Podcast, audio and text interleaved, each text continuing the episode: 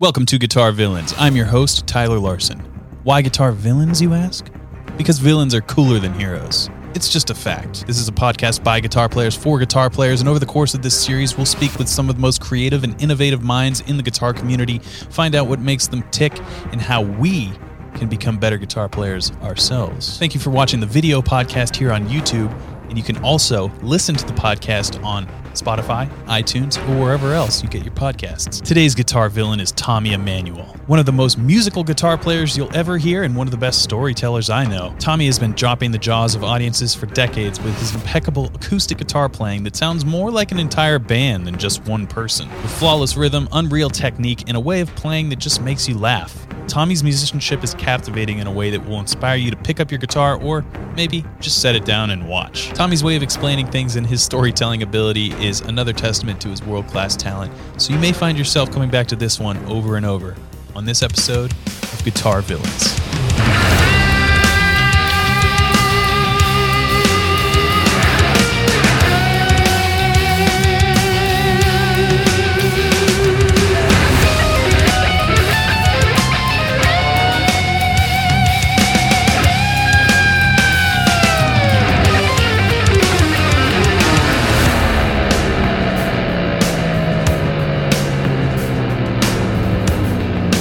Welcome to Guitar Villains, the show where we deconstruct and decode the guitar. And Tommy, I just want to let you know that you've done a lot of amazing things in your career, but there's one thing you were able to do that maybe nobody else in the world could.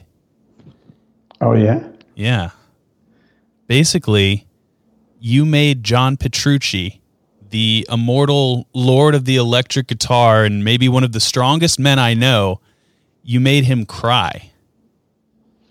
Ah, uh, yeah, that was at New York Town Hall. I remember it well. John was in the front row with his wife, and she told me that he cried several times, and she's never she's been married to him for 28 years or something, and she said I've never seen him cry ever. so, it's it's quite a quite um, a feat there, and the only reason I know that is he was on the show and he told me that little story and uh, I mentioned that you would be on the show, and he was like, "Tell Tommy I love him, say hi." And uh, oh, absolutely, yeah, yeah, So that he's a great guy. You know, he, he came to Australia. Um, I think it was for Ibanez, and um, it was a long time ago. It was about 1993. Mm-hmm. And um, I think he was playing with Alice Cooper in those days. And anyway, so I get a call from my friend uh, um, a retailer guy who was putting on a, a, a clinic, a, a, workshop with John Petrucci, and he asked me. He said, "Would you? Would you? Are you free?" I said, "Yeah, I'm free tonight." He said, "Could you come down um, and be in the audience? You know, just to give us a little um, e- excitement and maybe ask some questions." Mm-hmm. And I'll never forget it. John came out and he played two songs in a row with some backing tracks. And he played so beautifully, real creamy distortion. And mm-hmm. I love what he played and how he sounded. And then he goes, Anybody got a cigarette? And then he bummed a cigarette or someone, lit it. And, and he goes like this he goes, Ask me some questions. That's pretty cool. I cracked up laughing. I thought, man, what a way to start a workshop, you know yeah. questions. That might be the best way. And we want to mention um, there's a little bit of fall allergies in the air. We're, we actually both live in yeah. Nashville. I don't know if you you knew that. Um, I, I'm here in Nashville and. Right. I got some fall allergies. You got so you're not you're not sick. You're you're trooping through this no, this sick. interview. Um, but yeah, I wanted to let voice. people know you have like kind of was, a, a raspy debonair uh, voice going on. Perfect for podcast. oh God, yeah. I just answered a whole bunch of questions um, for some other things, and I sounded like I was on death death door. You know, yeah. I'm in my deathbed, but I feel great. You know, it's, great. it's a good temperature today. Yeah, and uh, I'm happy to be speaking with you. Thank you. Yeah. So we do uh, things a little bit differently on this show. We're going to play some games. I'm going to try to get to the bottom of what makes you tick as a musician, and hopefully, we'll have a great time and next time you're you're playing out in Nashville, I'd love to I'd love to come see you. So this show is called Guitar Villains because I think villains are cooler than heroes. I've always found their characters are deeper and more memorable. Uh, Totally. so the first thing I want to ask you is, out of all the movie or comic book villains out there, would you say you identify with any one villain the most? And that could be something as simple as appearance or something as nuanced as a character trait. Um, Well- I can give you my answer first, and Okay, and let me hear for- yours. and then you can you can you know either agree or give me your answer. Uh, I think you are like Ren- Renee Belloq, who is the main antagonist from Indiana Jones in Raiders of the Lost Ark. Are you familiar with that Ooh. character? Absolutely. He's Yeah. he's highly intelligent. He possesses a great many treasured artifacts, and uh, Yep. he's a world traveler. And that's just like you. I think you're highly intelligent, not just as a musician, but as a person. And you have some unbelievably cool guitars. I'm sure some treasured guitars, and I have Uh, some treasures. I think you've probably traveled the world ten times over, and you've got a pretty suave and, and cool persona. I think like Belloq does. So. Oh, well, thank you. Um, I would say I relate to um, Gene Hackman in Superman.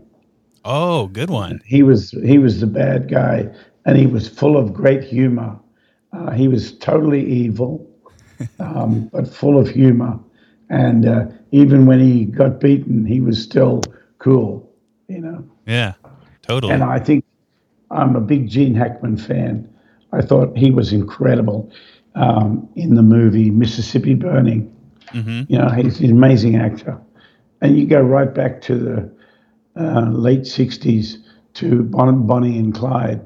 He played um, Clyde's brother.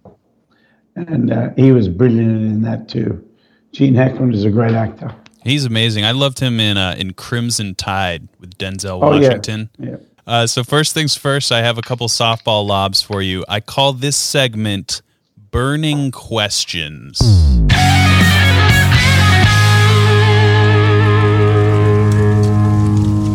So these are rapid fire questions that if Okay. you were to conduct a live masterclass where anyone could ask you questions about Yeah. anything they want regarding music, these are questions they would ask. Yeah. What gauge pick do you use? It's uh, it's about. Um, let me have a look. It's pretty heavy. It's. Uh, here's my pick. One point five millimeters. Wow. Is that a thumb pick or a regular one? That, that's a that's one of my signature. If I dig in my pocket, this is what I have. Oh, you got a lot of picks in there. yeah, I always have lots of picks, but this is my signature one. Great. Oh, that's an interesting shape there. It's like kind of round almost. Yeah. It's based is based based on David Grisman's mandolin pick. Hmm. Delightful. All right. Yeah. Uh, what gauge strings do you use? 12 to 54 and 13 to 56 depends on like one of my guitars i tune down i tune down a whole step and sometimes down to drop c so i uh, i i use big strings on that 13 to 56 but on my other two guitars uh, i travel with three guitars on the road but um, the two of them are 12 to 54 uh, and i use martin strings um, some D'Addario strings, and uh, sometimes Ernie Ball's new string called a Paradigm. That's a great string, best string they've ever made. Yeah, the unbreakable one. Uh, what is your number one guitar? It's made in, uh, made in Australia, and it's called a TE Personal. And um, so it was made, handmade. All three of my guitars that I tour with were made in the custom shop at Maton by a man named Andy Allen. And uh, he knows what I like, and he's always full of surprises. He, he gave me this guitar that I've been using lately, the last six years or something, uh, and it's thinner in the body. It has a sm- smaller sound hole than the other ones, but it's much bigger and louder. You know, on, on my new album, if you listen to this, like the very first song, it's a song called um, "A Song for a Rainy Morning." Uh, a guitar sounds so beautiful, and says, you know, it really it does everything I'm looking for. I was just listening to that song before we were chatting because it's raining here a little bit. All right. Um, so I this segment is actually I I typically have electric guitar players on here, but I'm still going to throw this one at you. What's your favorite Okay. guitar amp? Uh, old old Fenders. Okay, I like Fender amps. old Fender. What's your favorite guitar pedal? Um, I guess I've got some homemade distortion units, which help you to get a big distortion sound at a lower volume. Um, and they're made by a friend of mine in Los Angeles. And that's all he does. He makes pedals. He's retired from his work. And I think I have three of his pedals. And they're so good. Doesn't sound like you're using a pedal. It just sounds like the amp's really cranking. Nice. Yeah, that's a good quality in a distortion pedal for sure. Yeah. So I the first big question I want to ask you is something that really intrigued me when I was doing my homework for this episode. You mm-hmm. once said that half of Jimi Hendrix's albums were slightly out of tune, yet we only noticed it when Stevie Ray Vaughan came along and covered Hendrix and he was in tune. And Yeah. that we realized like the mojo and feeling in Hendrix's music, which as a huge Hendrix fan, it was like such a brilliant analysis and a revelation to me. Can you talk a little bit more about mm. how like imperfections are actually what can project mm-hmm. people to the place they're meant to arrive musically? Yeah. Um, well, you know, everybody has their own way of of bringing the mojo out, mm-hmm. and you know, when I when I hear Stevie Ray Vaughan, I hear that he's so in tune. When I listen to Chet Atkins, I hear tuning perfection. You know, Eric Clapton, tuning perfection.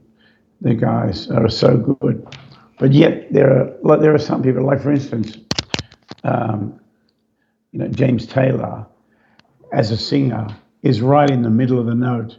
He is such a perfect singer, you know, like Stevie Wonder, people like that.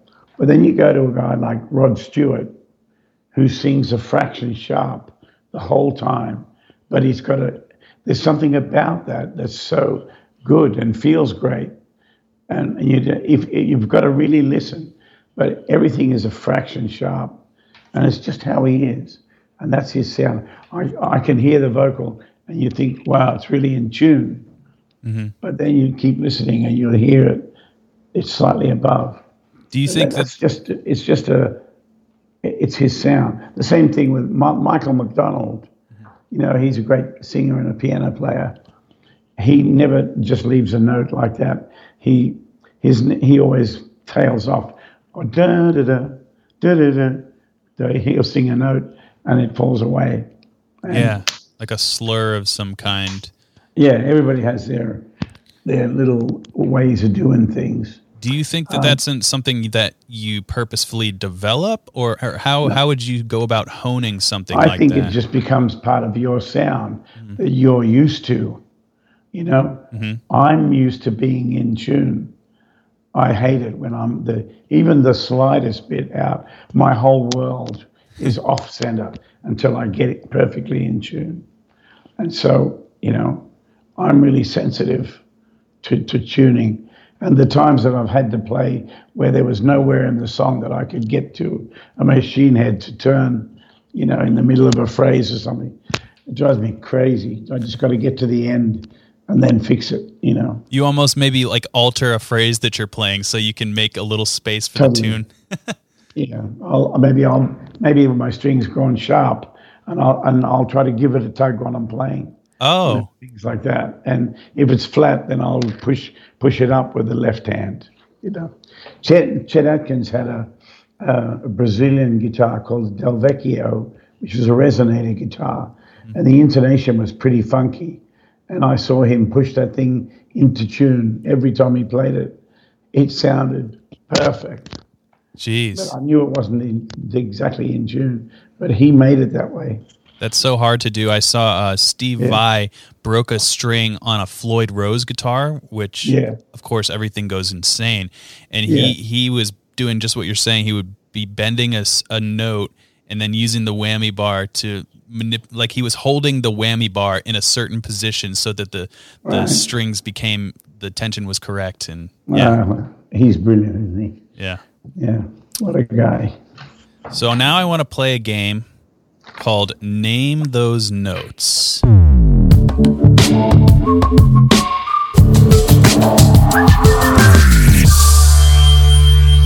concept is pretty simple. I'm going to play you a sequence of guitar notes from songs and music that you have recorded over the years. And you have to tell me what song these notes come from. So you're going to see how well you know your catalog and how well you can Ooh, recognize your guitar Okay. playing. it'll uh, it'll spur some conversation about the songs too. And uh, everyone I've I've played this little game with so far has had a similar reaction to yours, which is like, "Oh no, what have I gotten myself into?" But I think you might surprise yourself. So we're gonna start with something easy that I think you'll get, and things will get progressively more difficult. Does that sound good? Mhm. Yeah. All right. Here is the first bit of notes.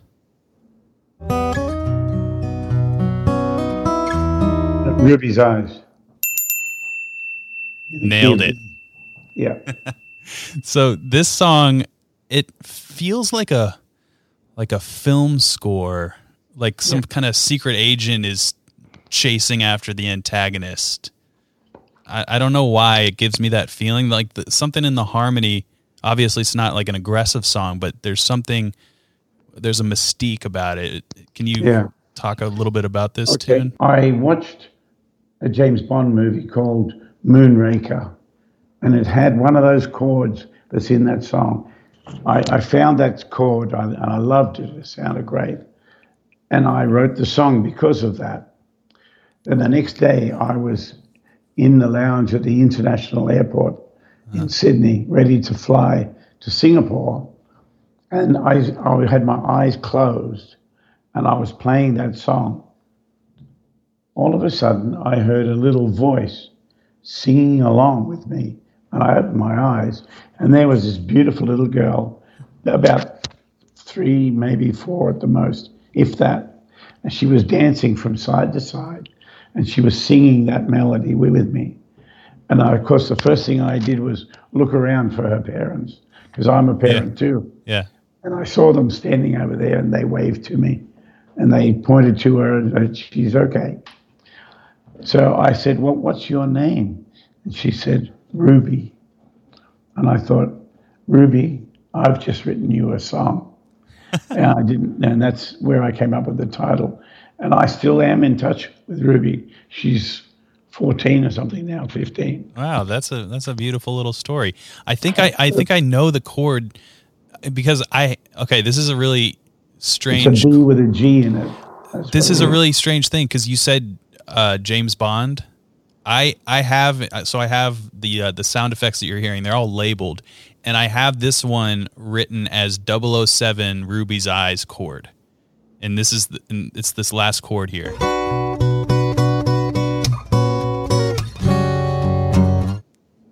That's it. That's the chord. And I was like, that feels like I'm in a secret like a secret agent movie. So we got another group of notes. You ready? Yep.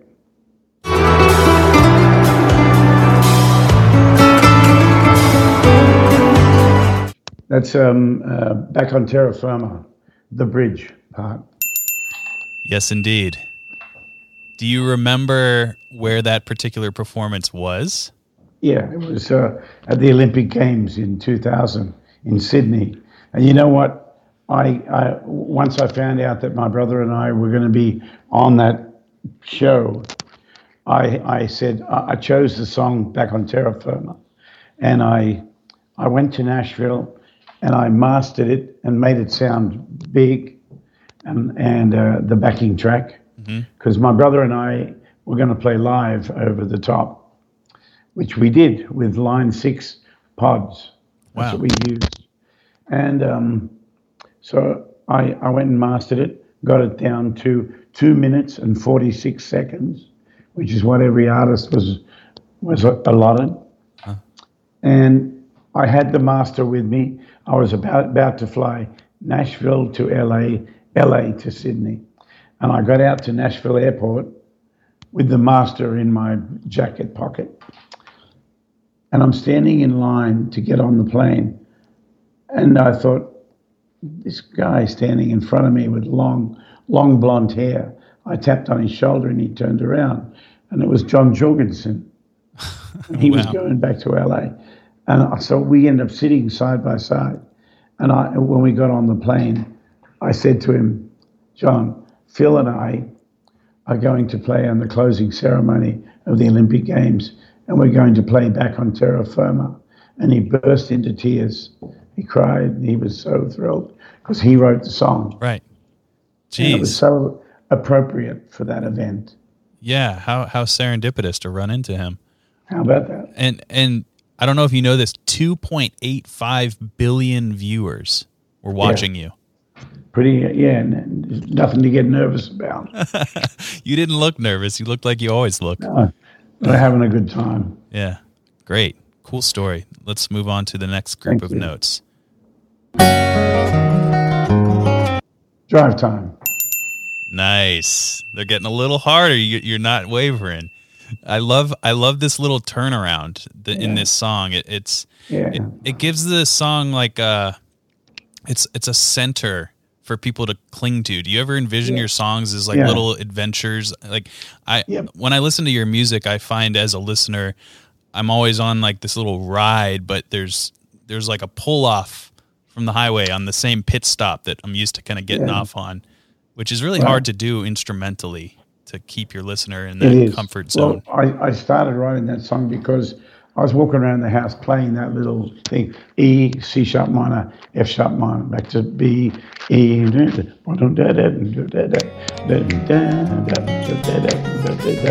yeah. So when I was writing it, um, uh, I had been listening to a lot of uh, James Taylor and Stevie Wonder, and uh, they that they inspired me so much. Mm-hmm. They still do. You know, there's not a day goes by that I don't listen to at least a couple of James Taylor songs. Uh, his writing has inspired me so much. The same with Stevie Wonder. Mm-hmm. Yeah, he's my wife's uh, favorite music. One of my her favorite in in her whole side of the family. Really, it's a oh, yeah. favorite because they're from Carolina.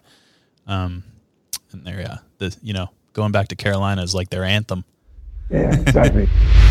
Today's episode of Guitar Villains is brought to you by Guitar Super System. Are you tired of YouTube ads telling you that YouTube guitar lessons suck? Me too. I don't know about you, but somebody setting an acoustic guitar on fire or teaching crappy cover songs in front of a musty black curtain feels a little disingenuous to me. I'll get straight to the point. Join tens of thousands of other guitar players and visit GuitarSupersystem.com to join the most popular independent guitar learning platform on the internet. If you're a beginner, there's an entire curriculum called the Beginner's Corner just for you. If you're an expert, the music theory and technique curriculums reach the highest levels of mastery and are based on industry standard learning methods I've used since graduating Berklee College of Music. If you're somewhere in the middle, you're actually the perfect candidate. The Choose Your Destiny approach allows you to cater your learning experience to exactly what you want to accomplish, whether that's improving your improvising, ear training, learning new techniques, songwriting, and more. You'll also have access to private live streams, lesson comments, and a community forum for feedback, as well as exclusive giveaways and new curriculum releases. The best part is, everything that I just mentioned is included in one monthly subscription, and you can cancel anytime, or, like a lot of people do, upgrade your subscription to a yearly pass. Of course, you can also just learn guitar right on YouTube for free, because YouTube guitar lessons don't suck if you know where to look. So check out GuitarSupersystem.com. Now, back to Guitar Villains. All right, we got two more little groups of notes. This one is next. You ready? Yep. Here we go.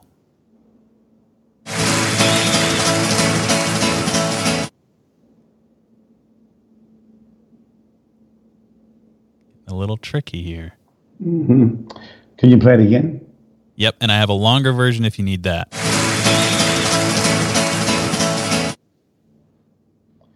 That's um, that's me and my brother together. I think it is. Yeah, it's uh, a Shadows tune.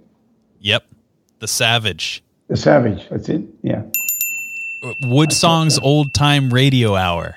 That's when that was. All right. I, I, I, had never heard that, so I knew I was playing an A. Uh, yeah. An A chord and strumming the. Yeah. yeah, just judging by your guitar playing, it seems like your inclination. This is just me analyzing. It seems like you're inclined to learn uh, at least the bass and rhythm guitar parts simultaneously, like the bass guitar and yeah. rhythm guitar, which I think is a testament to how important ear training is. And yeah. like people don't want to hear us tell them like, oh, back when we were learning guitar, there was no YouTube to see where to put your fingers. And obviously, I think YouTube is a revelation and, and wonderful, you know, for learning. And we can do things like this with, mm-hmm. technology. Mm-hmm. But I always try to encourage people to exercise their ears when they can and kind of put that restriction on mm. themselves. Um, would you agree yeah. that's maybe like the most important part of guitar playing is having that strong ear? Well, I, I can't understand anybody who doesn't want to have an ear for music. You know, how can you not recognize A? Mm-hmm. You know, da. Now go back, go back a fret. Da, that's A flat, G, F sharp, F, E, a. Do you know, have relative pitch or perfect pitch? Yeah, I have relative. Pitch. Relative. So um, you have you have that tone. You can kind of hear where the A is, and maybe totally. when you hear another note, you're like, all right, where is that from A? And you can kind of right. figure it out that way. Well, for instance, the Beatles version, the original version of Yesterday, is in the key of F. So yesterday, when, when you when you hear it, ah, uh, you know that's F. Ah, uh, that's E. Ah, uh, F. F sharp, G, uh, A, B flat, you know. Yeah. I could do it if I had a throat. it sounds beautiful. yeah, right. All right, here we go. Last uh, last group of, of notes. You ready? This is a tough yeah. one. This might be a tough one. It might be the easiest one. It's quick. Ready? Here we go. Uh, somewhere over the rainbow. Very nice. You went five for five. Thank you, brother. Yeah. So uh, you've described playing guitar on stage, and that's from a live cut of you playing somewhere over the rainbow. Um, you've described playing guitar on stage as the greatest drug you know. And yeah. I know that this past year has probably been hard to, to deal with for somebody like you who lives yeah. on stage almost. And uh, I'm optimistic exactly. we're through the worst of it. Um, you know things seem to be trending the right direction. So with that in mind, can you tell me about a time, you know, on stage that you maybe haven't shared before that particular particularly stands out in your memory? Uh, you bet. Uh, it was in Russia, and um, um, some people came to the side of the stage with a massive, big red heart with "We Love You" on it, and and they put it on a stand, and then they went and took their seats, and it was just so moving to me that they went to all that trouble, you know, and um, uh, I had a great time there when I was in Russia. People are amazing, they really are, and um, Poland is the same. Um, I've got too many good memories. I can't remember them all, but you know, touring to me is the happiness business. Mm. You know, I play and you get happy, and that's a great job. And I'm I'm grateful to my maker every day that he made me a musician and someone who wants to play for people. You so, are you're one of the few guitar players I've ever heard that and I'm sure you've heard this before people tell you this but when you play I just like smile and laugh. Yeah. and that's well, a rare quality. You know, it's not about trying to watch my technique. Right. My technique should be invisible. You know, it's mm-hmm. about the music. It's always about the song. And when when people say, you know, what are you looking for or whatever, um, there's only one thing I'm looking for, and that is to play well. Mm-hmm. Because if I play well, I'll please myself and I'm pretty sure you'll be pleased too. So, you know, it's all about showing up, you know, dress up, show up, and do your best. And um, I always do that. And, and you know, I remember um, there was a great tennis player named Ivan Lendl who won Wimbledon many times back in the 80s. And uh, the journalist said to him, What was your most humiliating time on the court? Hmm. And he said, I've never been humiliated because I always gave my best effort. And some days I just didn't come up to where I should, and sometimes I, I did it. So the answer to that is because I always gave my best effort. And that's how it works for me. Mm-hmm. I give do my best and hope that you know the mojo will show up and the magic will happen and I'll be flying my kite. Um, and there are other days where you know if you're just not in the zone and the, and it's like everything's a chore, then you better have some good songs to play because that's what's going to get you through. Yeah, well, you have plenty to choose from on that front. I, I really love how effortless and like how much fun it looks like you're having. Oh, Um, absolutely. and and you know your your technique's unbelievable and and you're such a musical player but one of my favorite parts about you is actually like your songwriting specifically Yeah. i feel like sometimes that can go overlooked maybe when when guitar players are talking to you they want to know about you know some some some things beyond what they are able to play but the songwriting is just so difficult to be proficient at and i think that's really an underrated part of of what you do Well, you're very right about that. Uh, that's for sure, brother. Um, uh, writing songs is the hardest thing. You know, it's easy to to write something with a lot of notes and a lot of changes, and you know, I could probably write you something right now, but it, it wouldn't have any meaning, you know. And to tell a story and to take the listener somewhere musically without words is something that I've been working on all my life. And, and that's why I don't write a song every day because uh, I'm not always that inspired. I've got other things that I'm doing, you know. Um, but I write when I'm inspired. One of my favorite songs of yours is called "The Mystery," and Oh, um, I just I just love the way the verses have this chromatic descent that doesn't feel chromatic necessarily because of the way you lead lead the voicing. Um, Mm-hmm. It's it's like the mysterious version of Blackbird, which is like my favorite Beatles song. Right. Oh, it's a beautiful song, Blackbird. If you listen to the the mystery, um, I had been I had been listening to uh, Alison Krauss and Union Station, their album "Let Me Touch You for a While" or something like that. That song and uh, that album, and I was very influenced by them. Um, I was also I was getting over a divorce that was difficult. And I had met a, a young lady that I was very taken by, and I had made up my mind that I was going to contact her. And so I was emotionally in a good place. Right. And that's where the song came from. So Wow. uh, it's also in the G6 tuning. Oh, cool.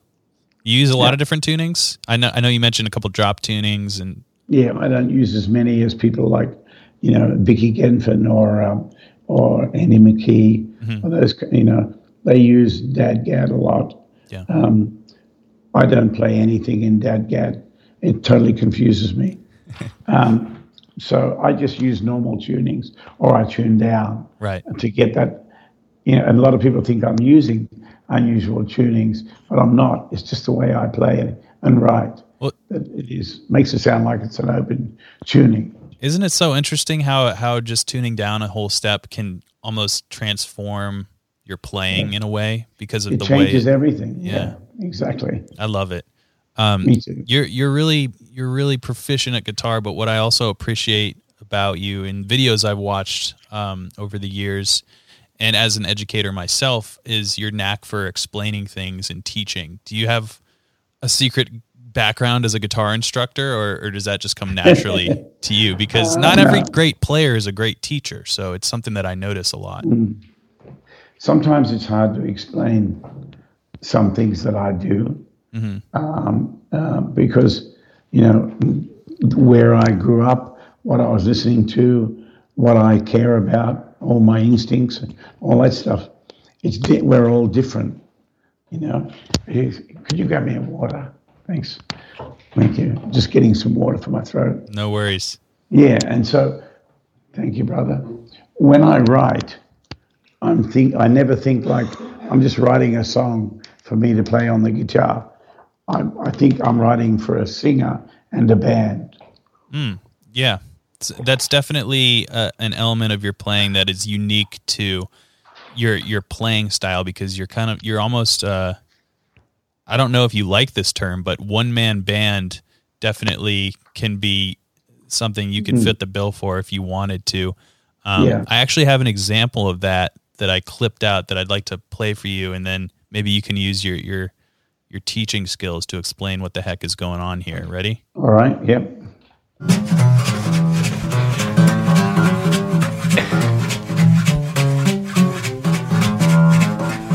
Okay. So I, That was just you doing that. just me, yeah. I play the brushes on the face of the guitar. I scratched it up with a screwdriver. I, oh. I mashed it up, made, scratched all the front up. So when I rub my hands over it, it goes like that. Then I play the bass. I hammer the bass with my left hand. So I get those two going. And then I sing over the top of it. a screwdriver. So was that? Did that give you any anxiety to take a screwdriver to your beloved instrument, or is it just a tool to you? You don't care. Then, then, then it became useful. That's a good way to think about it. Absolutely. Yeah, It's I just- mean that It's just a guitar. It's a piece of wood. that's that's the ultimate. Uh, I do I do love that guitar and I miss it. You know, I, I get it back tomorrow. It's just been refretted Oh. because I, I wore those frets out last three years. right on. That's that's exciting. Yeah, I love when my guitars go to the spa. That's what I say. guitar spa. Yeah. I never thought of that. Uh, all right, cool, man. Well, we have a, a few few questions that I like to ask all the guests here as we wind down. What is something that you've learned most recently? Doesn't have to Um, be guitar related. It can have to do with anything.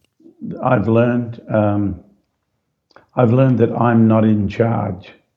That uh, I have to surrender my will uh, because you know there's a there's a power greater than me in the universe, and it's running running the show, not me.